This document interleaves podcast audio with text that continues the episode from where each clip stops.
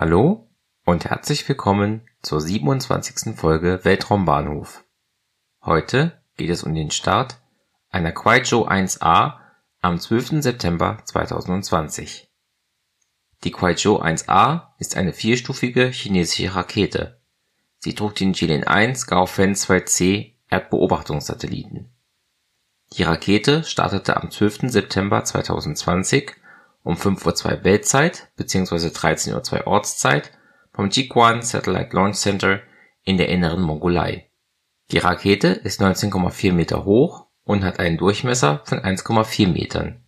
Die ersten drei Stufen werden von einem Festtreibstoff angetrieben, die letzte Stufe nutzt flüssigen Treibstoff.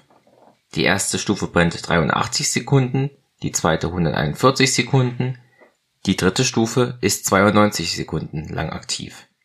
Die letzte Stufe sorgt dann mit knapp 13 Minuten Brennzeit dafür, dass die Nutzlast in den Orbit kommt.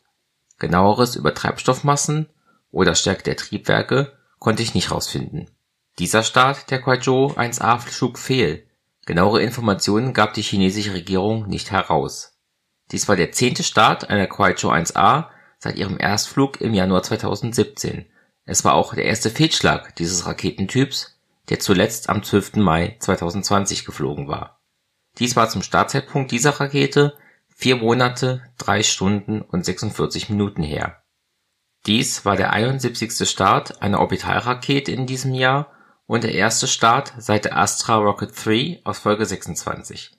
Zwischen diesen beiden Starts, die ja beide fehlgeschlagen waren, lagen nur eine Stunde und 43 Minuten.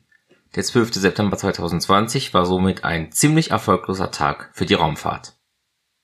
Dieser Podcast ist Teil von Schwarze Null FM.